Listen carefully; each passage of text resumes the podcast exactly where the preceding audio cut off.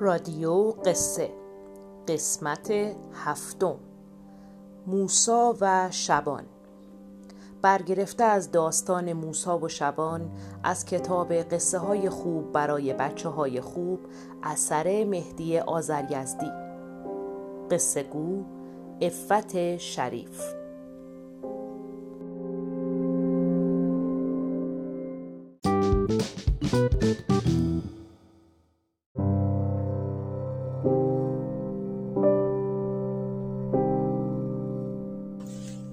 روزی بود و روزگاری یک روز حضرت موسی از راهی میگذشت.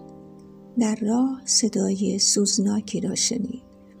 وقتی به دنبال صدا رفت چوپانی را دید که با خدای خودش راز و نیاز می و می‌گوید ای خدای من اگر بدانم کجا هستی خودم میام برایت خدمتکاری می‌کنم. موهای سرت را شانه می‌زنم کفشت را میدوزم لباسهایت را میشورم. خدایا دوستت دارم. اگر تو را ببینم جانم را قربانت می‌کنم. و همه بزها و گوسفندها را فدای تو می‌کنم. خدایا من می‌خواهم جایت را بدانم. تو برایت ماست و پنیر و نان روغنی بیاورم. و اگر بیمار شدی از تو پرستاری کنم. حضرت موسی از حرفهای چوپان خشمگین شد و رفت جلو و صدا زد ای بنده خدا این حرفها چیه که می‌زنی؟ این حرفها کفر است گناه است باید توبه کنی چوپان گفت تو کی هستی؟ چه کار داریم؟ من مشغول مناجات و عبادت خدای خودم هستم من خدا پرستم مگر تو خدا پرست نیستی؟ موسا گفت چطور ممکن است که من خدا پرست نباشم؟ من خدا شناسی را به مردم یاد می دهم. من نمی گویم خدا را عبادت نکنید. اما خدایی که ما می پرستیم جان ندارد لباس ندارد عاجز و محتاج نیست. چوپان پرسید و خجالت زده گفت پس این خدا که قربانش بروم چه جور آدمی است که هیچ چیز ندارد؟ موسا گفت خدا آدم نیست. خدای یگانه از همه چیز بالاتر و بزرگتر است. به چشم دیده نمی شود.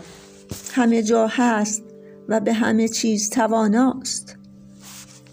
چوپان گفت من این چیزها را نمی‌فهمم من خدا را دوست دارم و قربانشم می‌روم. می‌خواهم او را ببینم. اصلا تو کی هستی که می‌خواهی مرا از خدا بترسانی؟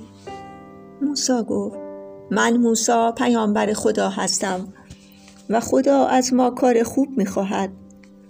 اگر می‌خواهی به خدا خدمت کنی باید به مردم خوبی کنی. تو هم باید از حرفهایی که زدی توبه کنی. این حرفها گناه است.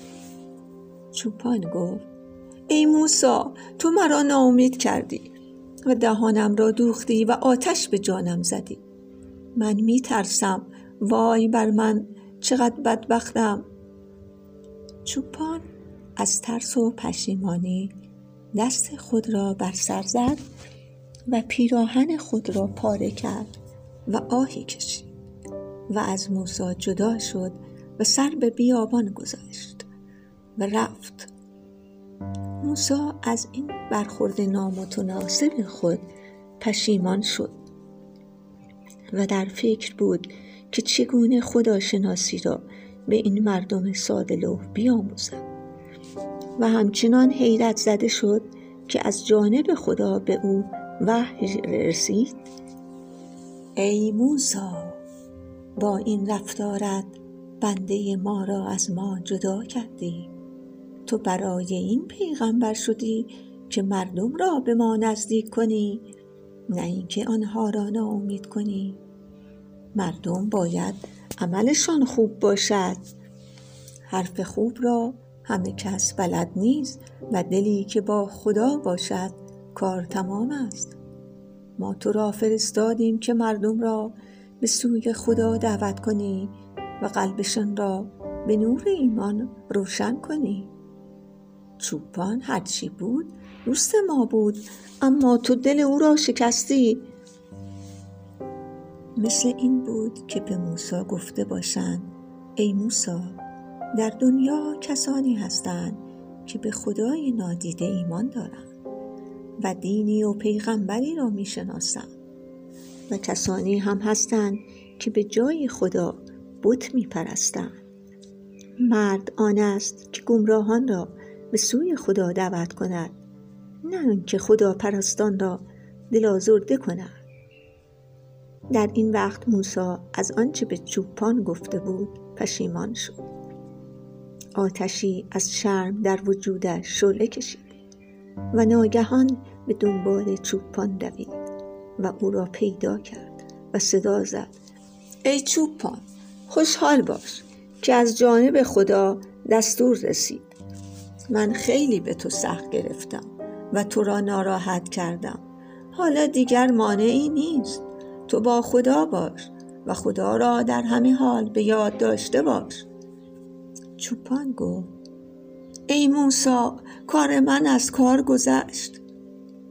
من از پشیمانی چنان سوختم که هرچه نمی‌دانستم آموختم خدایی که همه چیز را می‌داند حال دل مرا هم می‌داند.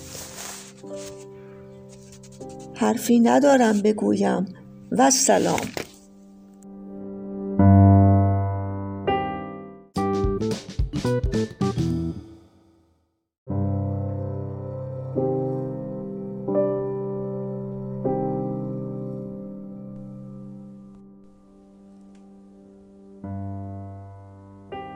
قصه ما به سر رسید کلاقه به خونش نرسید.